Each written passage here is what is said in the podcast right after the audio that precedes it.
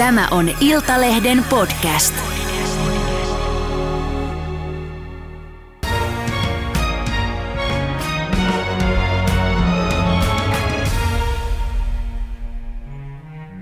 Tervetuloa maailmanpolitiikan professori Teivo Teivainen. Kiitos, tosi mahtava olla. Kiitos kun tulit. Venäjä on kiihdyttänyt ukrainalaisten kaupunkien ja infrastruktuurin, eli nimenomaan inf- energiainfran tuhoamista siviilien kärsimyksestä ja sodan pelisäännöistä piittaamatta. Miksi se jatkaa tällaista törkeää toimintaa? Mitä tulkintoja itse vedät tällaisesta toiminnasta, joka vain nyt kiihtyy ja jatkuu? No tokihan siinä on mukana sekä turhautumista siihen, että perinteisellä sotilasrintamalla ei ole menestytty niin hyvin kuin haluttiin, vaikka Butchan hirmuteot silloin aikoinaan, niin kuinka paljon siinä oli turhautumista siihen, että jouduttiin vetäytymään, kun oli ajatellut, että ajateltu, että mm. Kiova tässä vallataan nopeasti. Ja kuinka paljon se on sitten vaikka nyt talvi tulossa, niin kun tuhotaan tosiaan sitä energiainfraa, niin sillä saadaan ukrainalaiset palelemaan. Ja kuinka paljon se sitten niin kuin oletettavasti heikentää taistelutahtoa. Ukrainassahan nyt tuntuu käyneen aika paljon niin, että nämä hirmuteot ja sivileihin kohdistuneet väkivaltaisuudet on ehkä myös lisännyt sitä taistelutahtoa, että, että se ei ole ainakaan toistaiseksi onnistunut. Mm. Ja myös äh, länsi seisoo lujasti Ukrainan takana ja, ja a, antaa apua ja lupaa antaa apua. Äh, äh, Tämän päivän uutisia on se, että Venäjän sotilasjohto keskusteli ydinaseen käytöstä Ukrainassa, kertoo New York Times, ja, Biden on kuulemma huolissaan, ja amerikkalaiset ajattelevat, että tässä on mahdollisesti kysymys myös tuosta turhautumisesta, niin kuin sanoit, mutta myös siitä, että ydinaseen käyttö ei ehkä ole kuitenkaan pelkkää sanan helinää. Putin itse ei kuulemma ole tähän keskusteluun osallistunut. Mitä ajattelet tästä? No kyllähän sieltä Venäjältä on annettu viestiä, jossa Putin on ollut itsekin viestinviejänä ja Medvedev ja muut, että se niin kuin ydinaseen käytön optio on Venäjällä koko ajan mielessä ja sillähän sieltä on uhkailtu.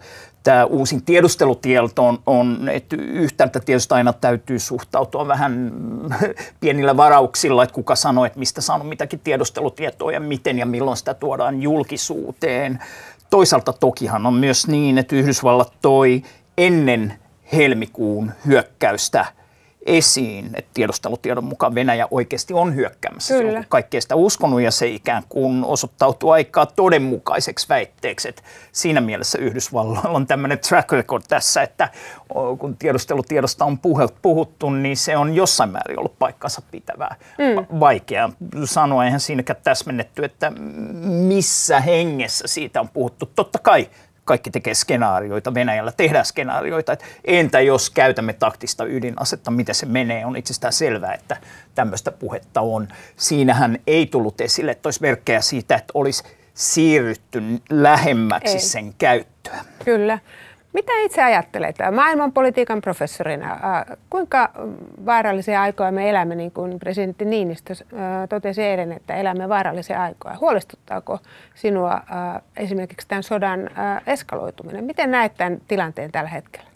No kyllähän tässä nyt merkkejä eskalaatioriskistä on ilmassa ja siellä on, on meillä kylmän sodan aikana ja sen jälkeenkin ollut tilanteita, jossa ikään kuin suurvaltojen pyssyt on ollut vastakkain joidenkin niin kuin toisten toimijoiden konfliktissa – mutta tässä nyt on, on tiettyä niin kuin eskalaatiokiihtymistä. Kyllä se eskalaatioriski on iso. Niin kuin Suomen osaltahan puhuttiin paljon siitä, että onko Suomella niin kuin joku erityinen Venäjä-riski nyt tässä, niin sehän tuntuu hälvenneen aika paljon, mm. että Suomessa ei nyt kauheasti ajatella, että olisi riskiä siihen, että Venäjä lähtisi nyt Suomelle uhittelemaan tai hyökkäämään Suomeen tai mitään tämmöistä, mikä ehkä näytti hiukan suuremmalta mahdollisuudet muutama kuukausi sitten, mutta sitten toisaalta tämmöinen sitten – isompi ja tietenkin pahempi riski vielä, että syntyisi maailmansota.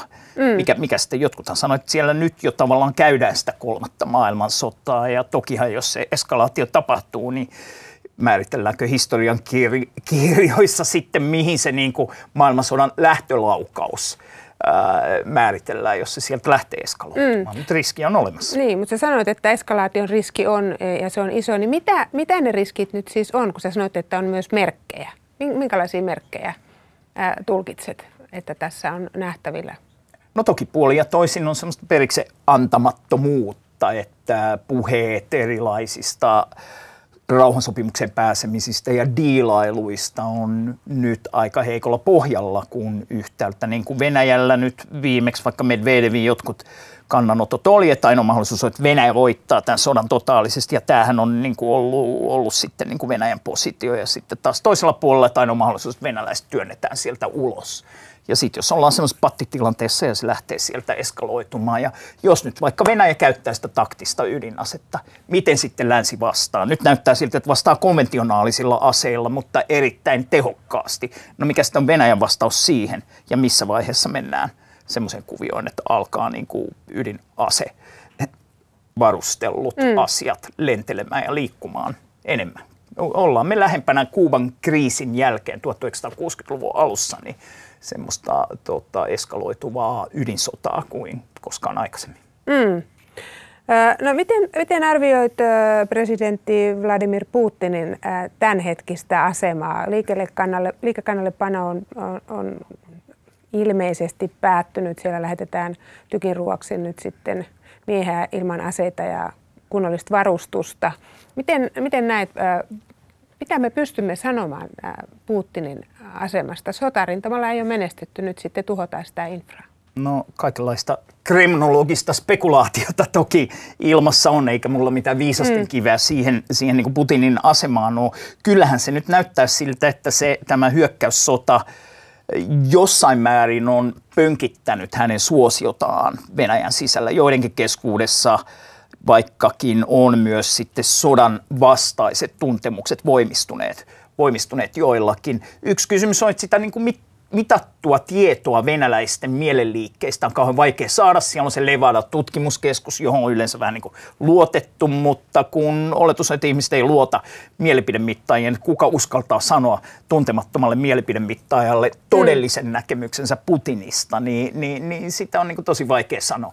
Eihän siellä nyt vaikuta siltä, että mikään niin kuin sisäinen vallankaappaus tai että joku tulisi ja syrjäyttäisi nyt tuosta Putinin, niin, niin mitään merkkejä tämmöisestä ei ole. Kyllä. Mutta toki jos se sotamenestys on heikkoa, niin onhan sieltä niin kuin nimenomaan Putinin ikään kuin sieltä autoritaarisemmalta ja militaristisemmalta laidalta, sieltä niin kuin oikealta niin sanotusti tullut kritiikkiä Putinia kohtaan aiempaa vähemmän. Ennen ajateltiin, että Putinia kritikoi vaan semmoista niin kuin länsiliberaalit tai ihmisoikeustyypit tai vähän vasemmalle kannella olevat tai bussirajojen kaltaiset anarkistitoimijat, niin mm. nyt se onkin se hardcore niin kuin militaristijengi, joka alkaa niin kuin vähän katsoa, että eikö sä nyt oikein saa mitään aikaiseksi, eikö sä mm. uskalla mm. kunnolla laittaa paukkuja sinne Ukrainaan, että lähdetään nyt ihan kaikilla välineillä, mitä meillä on, koska eihän Venäjä ole käyttänyt asearsenaalistaan niitä kaikkein tehokkaimpia aseita, joista ydinaseet on tietysti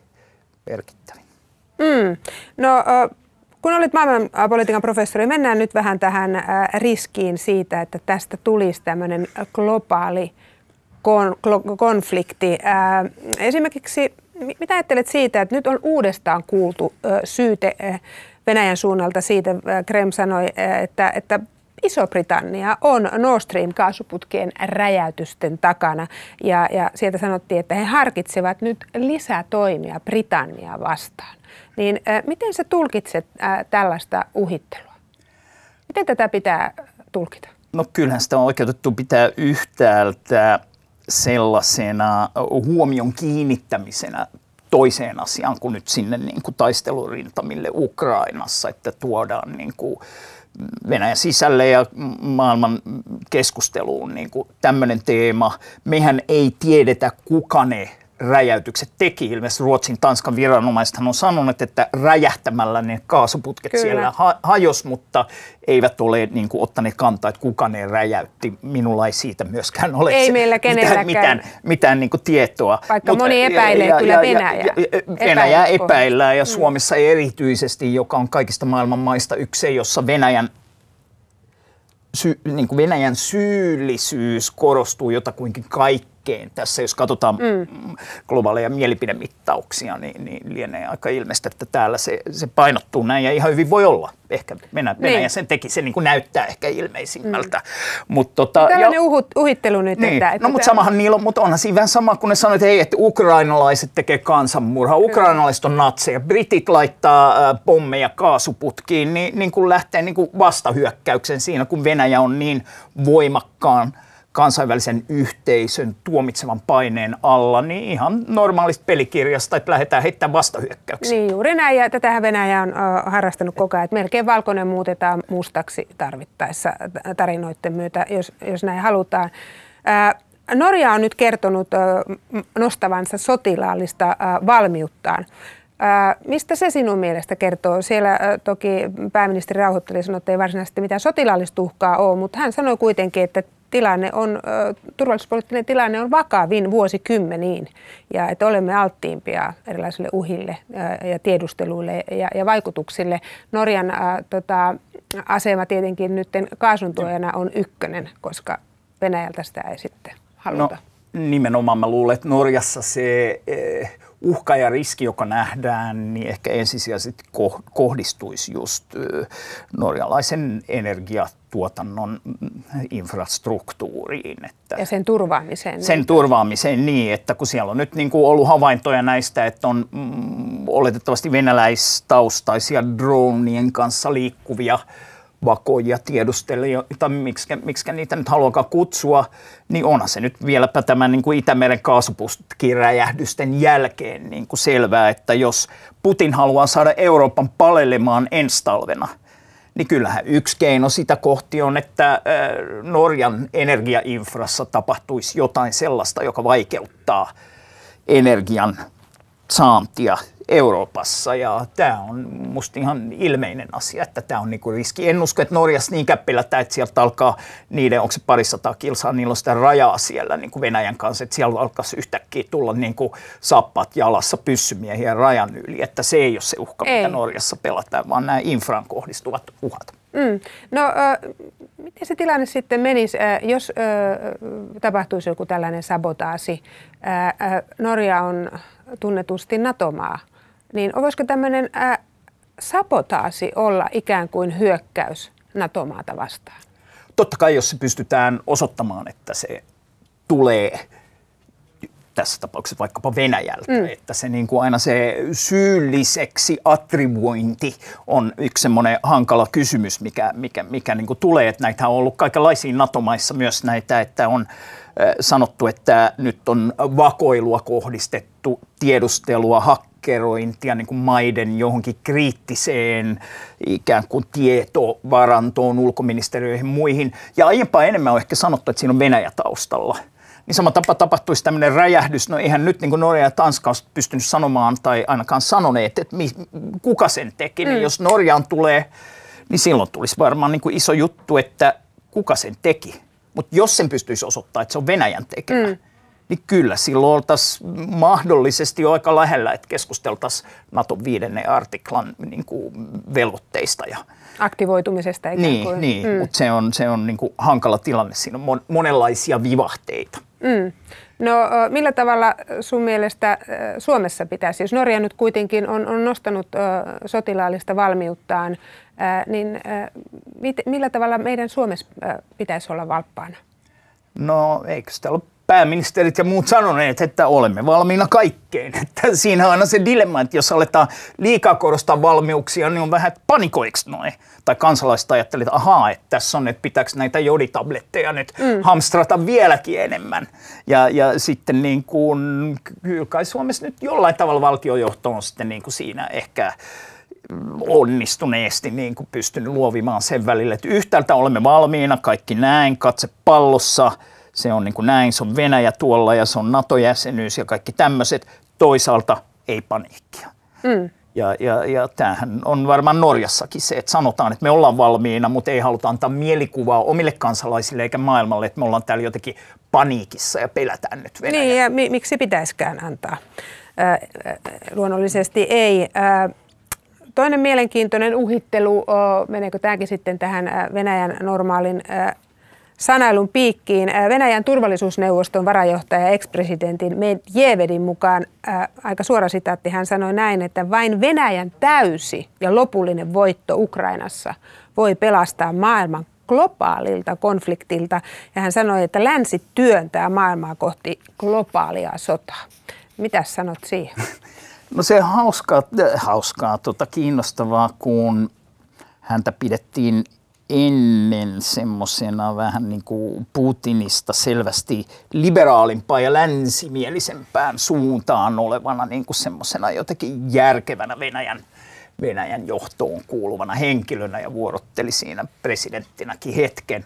Ja nyt sitten – hän heittää paljon tiukempaa, semmoista lähestulkoon ää, räksyttävä rakkikoira-tyyppistä niin kuin juttua siitä, että jos joku iskee Krimille, niin kuin vaikka siihen siltaan, mihin sitten iskettiin, niin seuraukset tulevat olla aivan kamalia ja hirvittäviä. Ja tämä ehkä vähän, vähän, vähän niin kuin kuuluu siihen samaan sarjaan, että – hänellä on, on niin kuin tullut tämmöinen rooli tämmöisten pahimpien skenaarioiden esittäjänä. Tietysti siinä on vähän se, että kun monta kertaa sanoo, että sit tästä sitten seuraa jotain ihan kamalaa ja sit siitä ei seuraakaan, niin silloin se uskottavuus vähän menee. Hmm, tehot laskee, tehot laskee sitä kautta.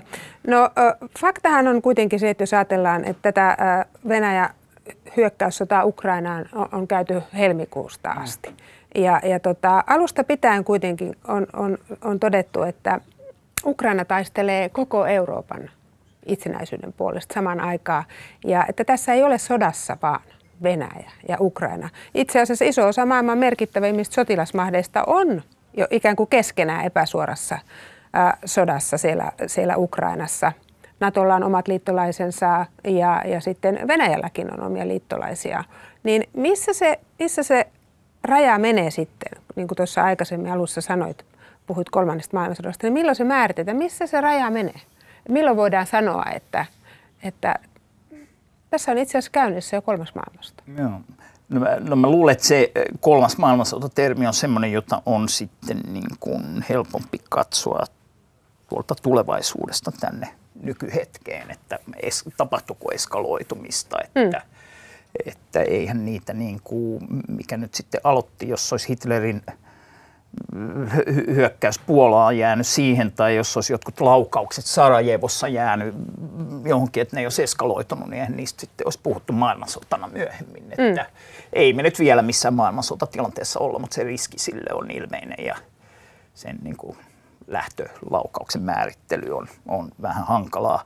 Eihän siellä nyt ihan kaikki niin sotilasmahdit, että eihän Ei. nyt Kiina ole samalla Ei. tavalla tähän niin sotaan osallistunut, vaikka onkin niin symppaa Venäjää Sanoinkin, että iso osa. Iso en, osa näistä. En sanonut, että, että, kaikki. Että, joo, joo. mutta sittenhän on, tässähän on myös mahdollisuuksia, että semmoinen eskalaatio, että sitä on pitkään ennustettu, että se tapahtuu tuolla Etelä-Kiinan merellä – ja, ja tässä on ihan semmoinenkin mahdollisuus, että nyt meillä on niin katse Ukrainassa ja yhtäkkiä Etelä-Kiinan merellä alkaa tapahtua ja Taivanin miehitysyritys, siihen liittyvää jotain juttua ja pam, yhtä, yhtäkkiä se niin kuin lähteekin homma sieltä leviämään ja eskaloitumaan. Mm.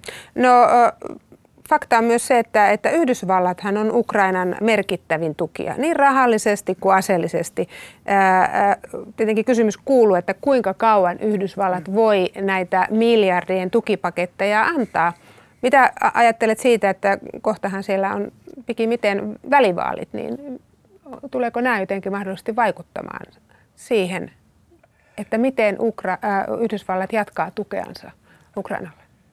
No saattaa niillä jotain vaikutusta olla, että siellä niin kuin republikaanipuolue on pikkusen jakautunut tässä kysymyksessä. Että siellä on vaikka entinen varapresidentti Mike Pence ja senaatin republikaanijohtaja Mitch McDonnell, jotka on niin kuin sitä korostanut, että tukea Ukrainalle ei vähennetä ja olemme Ukrainan takana niin kuin republikaanipuolella. Ja sitten siellä on semmoinen, sitä nyt varmaan voi kutsua vaikka trumpilaiseksi siiveksi, republikaanien sisällä, jotka on puhunut siihen malliin, että tätä apua nyt tulisi vähän, vähän mm. hillitä. Mielipidetiedustajien mukaan, ainakin sellaisten mitä mä oon nähnyt, niin kun yhdysvaltalaisilta kysytään, että tuetaanko me nyt liikaa Ukrainaa, meneekö sinne liikaa resursseja, niin se kyllä väestönosa, joka vastaa, että kyllä tuemme liikaa, on kasvanut tässä pikkuhiljaa. Ei se vieläkään, se on noin 20 prosenttia, taisi olla viimeksi kun mitattiin, mutta se oli selvästi sen alle aiemmin, että jos nyt sitten tämä niin kuin, tota, mm,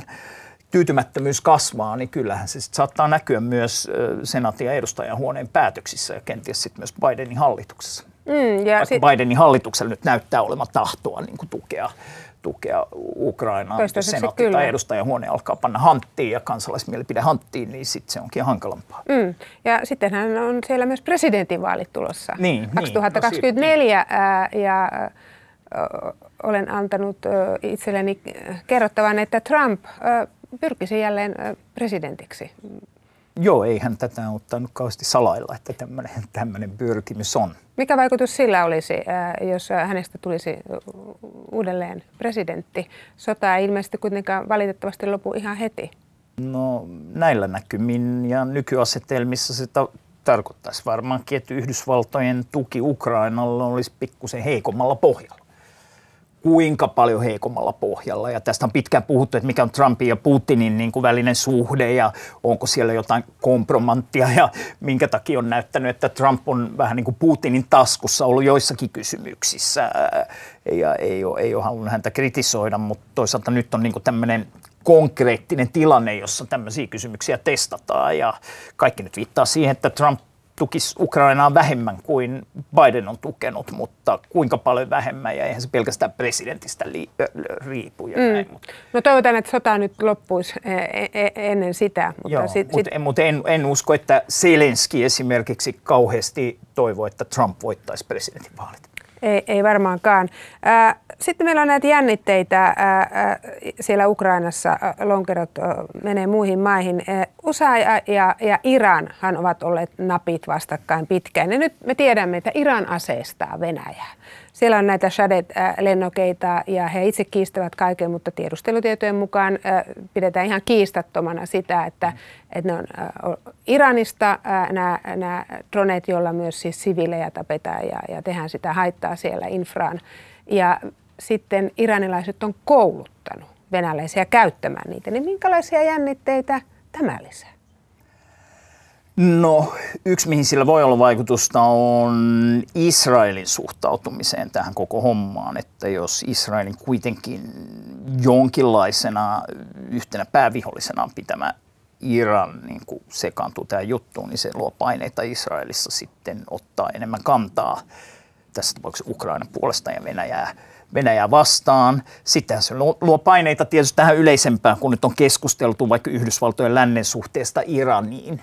Niin, niin, ja tässä on vähän niin kuin otettu pikkusen takapakkia siinä, kun oli, en, ennen oli enemmän pakotteita ja, ja muuta, niin, niin kuinka paljon tämä sitten aiheuttaa painetta. Suomessakin siitä keskustellaan, että pitäisikö nyt, nyt sitten tuottaa mm, vaikka feminististä ulkopolitiikkaa harjoittavan ulkoministeri Pekka Haaviston ottaa sitten tiukempi linja Iraniin, kun siellä on vielä nämä nämä niin kuin huivihommat niin kuin meneillä. Että Iraniin kohdistuu niin kuin yhtäältä tämmöinen, että maa, jossa alistetaan naisia ja maa, joka tukee Venäjää, niin siinä on niin kuin kaksi vähän erityyppistä syytä ottaa tiukempi linja Iraniin, mikä, mm. mikä, mikä näkyy lännen suhtautumissa Iraniin. Iranista on hyvä muistaa, että niillä on niitä pyssyjä kuitenkin ihan oman puolustukseen aika paljon, että aikoinaan, vaikka kun Yhdysvallat työkkäsi Irakiin, niin se ei hyökännyt sen takia, että se ajatteli, että siellä on joukkotuhoaseita, vaan koska se tiesi, että siellä ei ole niin silloin sinne mennään. Ja sitten taas Iraniin, niin siellä on aika vahva oletus, että siellä on, siellä on tehokkaampia aseita kuin Iranilla, Irakilla oli esimerkiksi aikoinaan, niin kynnys siihen, että sinne lähettäisiin oikeasti hyökkäämään, paitsi israelilaista joskus sitten lentokoneilla tehnyt jotain mm. iskuja sinne ja jotain muita, mutta tämmöinen niin kuin hyökkäys Iraniin näyttää vähemmän eh, todennäköiseltä mm. No, mutta mikä merkitys sillä mainitsit tässä, tässä tota, Iranin verivihollisen Israelin Siellähän on ollut äänenpainoja, että Israelin pitäisi osallistua Ukrainan ilmapuolustukseen. Joo. Heillähän on hyvää kokemusta siitä. Joo, no Israelissa on tämä Iron Dome, tämmöinen rautakupu juttu, jolla ne pyrkii estämään vaikkapa sieltä mm, Gaasasta ja muualta tulevia, tulevia ohjuksia tai muita ke- kotitekoisia raketteja, niin kyllä Zelenski on, käynyt, on puhunut niin kuin Israelin medioissa siitä, että ettekö te nyt niin kuin voisi nyt jeesata meitä enemmän, kun Israel on koittanut vähän niin kuin olla siinä semmoisessa välittäjän roolissa. Siinä on monia tekijöitä. Israel tavallaan haluaa olla Venäjänkin kanssa jonkinlaisissa väleissä, muun muassa sen takia, että Venäjä on sotilaallisesti läsnä Syyriassa, valvoo osa Syyrian, tai on valvonut ainakin pitkään Syyrian ilmatilaa, ja Israelilla on omat intressissä siellä, ja ne ei ole ihan täysin vastakkaiset Venäjän intressien kanssa. Niin tämä on niin kuin yksi tekijä. Toinen on, että Israelissa on tosi paljon venäläisiä. Kyllä. Siellä on niin kuin yli miljoona venäläistä, tullut noin 15 prosenttia israelilaisista on, on itse asiassa niin kuin venäläistaustaisia joko kieleltään tai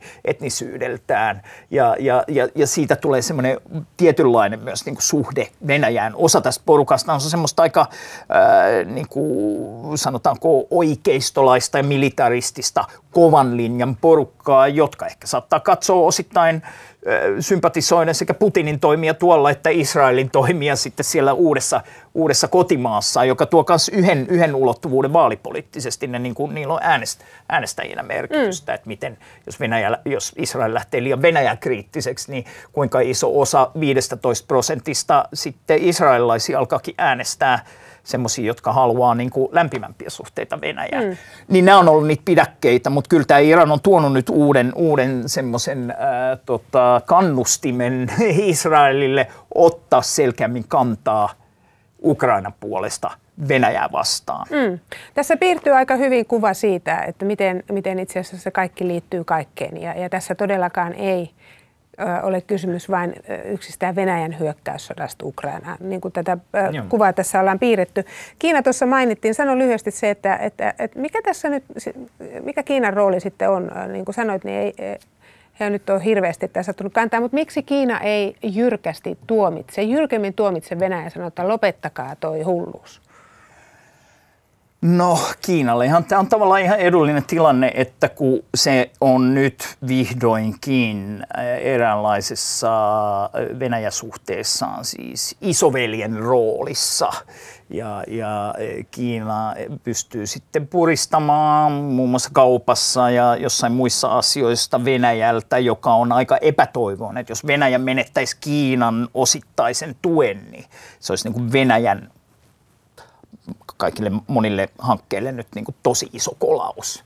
Niin, niin, niin, niin, Miksi Kiina niin, ei tee sitä? Niin, niin, niin, edesauttaisi äh, tota, Venäjän äh, hyökkäyssodan etenemistä. Niin, mutta toisaalta sitten taas Kiina, Kiinalle se, nythän Yhdysvallat laittoi näihin äh, muun muassa elektroniikkateollisuuteen, puolijohdannaisiin, aiempaa tiukempia pakotteita, ja jos taas Kiina liukkuisi liikaa Venäjän leiriin, niin sitten taas kuitenkin kiinalaiset ja kiinalaiset niin kuin bisnespiirit ja muut, niin se, että länsisuhteet katkeisi, niin se olisi isompi juttu. Niitä ei haluta katkaista kuitenkaan. Niin se Kiina, niin kuin tasapainottelee Miksi ei Kiina tee pesäeroa Venäjään? Sitä tässä hänen takaa.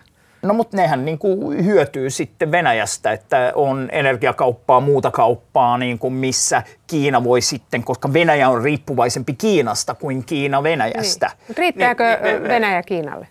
Tuota, ei se riitäkään, mutta sen takia ne ei halua, ne ei halua lähteä liian tiukasti siihen, siihen tota, niin kuin sitten taas lännen peesiin Venäjän eristämisessä ja pakotteissa. Ja, ja siinä ne nyt sitten koittaa tasapainotella. On siinä varmaan semmoista myös nousevan maailmanmahdin semmoista, että me emme lähde tanssimaan tässä niin kuin Yhdysvaltojen pillin mukaan, vaan me ollaan kiinalaisia, meillä on tässä niin kuin oma linja, mm. joka, joka sitten, jolle saattaa myös löytyä jotain tukea niin kuin maailmalta jostain muista maista, niin kuin Länsi-Euroopan ja Yhdysvaltojen ulkopuolelta. Mm. No sanoisi tähän loppuun, miten itse näet, mikä tämän sodan voisi lopettaa? Minkälainen ratkaisu tässä mahdollisesti on olemassa? No useinhan sodat loppuu jonkinlaiseen rauhansopimukseen. Nyt siitä ei ole merkkejä, että semmoiseen päästäisiin. Me voidaan ajatella niin kuin, tietenkin, että se päättyy siihen, että Ukraina lännen aseilla työntää venäläiset sinne jonnekin suunnilleen oman valtionsa rajojen ulkopuolelle ja sitten se jotenkin hiipuu siinä ja mitä varsinaista rauhansopimusta ei tehdä toki sitten toinen skenaario on, että lännen apu Ukraina loppuu ja Venäjä jossain vaiheessa niin kuin miehittää Kiovan ja, ja, ja, ja sitten se on sit vähän niin kuin siinä sen tyyppinen ratkaisu ja molemmat tämmöistä voisi tapahtua ilman mitään rauhansopimusta. Sitten on tietysti semmoinen, että onko jossain vaiheessa semmoinen, että tehdään joku niin kuin semmoinen diili, että tehdään näin ja mikä, mikä sitten on krimin asema, mikä on. Mihin itse uskot? Näin, Mitä pidät näin. En, en, mä, en, mä, en mä tuossa uskalla lähteä niin kuin, näistä skenaarioista pitämään mitään toista todennäköisempänä. Nyt näyttää siltä, että rauhansopimus diili ei lyhyellä tähtäimellä ole kovin mahdollinen. Mä oletan, että kulissien takana on jotain tunnusteluja, ja vaikka niin yleensähän sodassa aina menee niin, että kovasti sanotaan, että noille ei niin kuin senttiäkään, ei piiruakaan, mitään me ei anneta periksi, molemmat puolet sano, mutta sitten siellä on jotkut tyypit, suoraan näiden edustajat tai jotkut välittäjätahot, kuitenkin käy niitä neuvotteluja, ja jos neuvottelut etenee, niin tyypillisesti siinä niin kuin vähän niin kuin molemmat luopuu joistakin niin kovin ehdottomina pitävistä tavoitteistaan. Olin tuossa keväällä ilmassa, että mun mielestä ainakin, ja en ole ainoa, joka näin tulkitsi, että Ukrainan presidentti antoi joitakin lausuntoja, jotka kuulosti siltä, että se olisi taipuvaisempi tekemään jotain diilejä Venäjän kanssa, kuin sitten taas lännessä ollut semmoinen yleisnäkemys, mutta sitten sitten, oliko se sitten, suositteliko Boris Johnson vai mikä, mikä siinä olikaan se mekanismi, että se tilanne vähän niin kuin meni ohi ja nyt Ukrainankin puhetapa on selkeästi semmoinen, että sota päättyy sillä, että me ajetaan noin pois. Tai sitten, jos te ette tue länsi, tue meitä, niin sitten ne tulee ja syö meidät. Mm. No nähtäväksi jää joka tapauksessa toivotaan, että, että tämä raakalaismainen hulluus päättyisi mahdollisimman pian. Hyvin paljon kiitoksia tästä haastattelusta. Kiitos paljon. Mukavaa. Kiitos.